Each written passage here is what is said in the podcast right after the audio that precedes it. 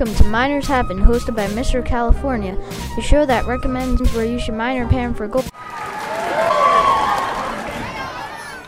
Today's episode, Sutter's Mill. Now, Sutter's Mill was one of the first places that ever that anyone ever found gold in California. It has a lot of people going there today, but you still might find gold there. It is also a good place to pan for gold for these few reasons. The show will return after these messages.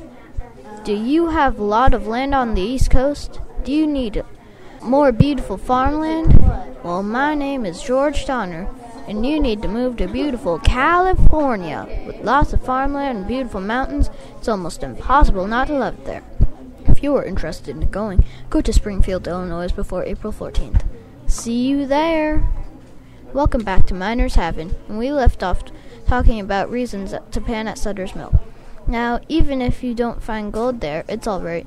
In your mining area, since you since you are near a sawmill, you can build a cabin using the sawmill and start a business there by maybe starting a bar or just making a cabin to live there.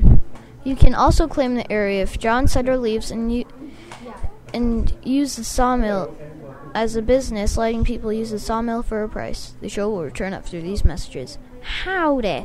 My name is Sam Brennan, and I'm here to talk about mining. Now, do you want to find gold and strike it rich? Yes. Well, I can sell you a bunch of mining materials for quite a bargain. A deluxe mining kit for only $49.99. So come on over to the Sam Brennan's Mining Shack and get mining. Welcome back to Miners Haven, and we left off just wrapping it up about Sutter's Mill.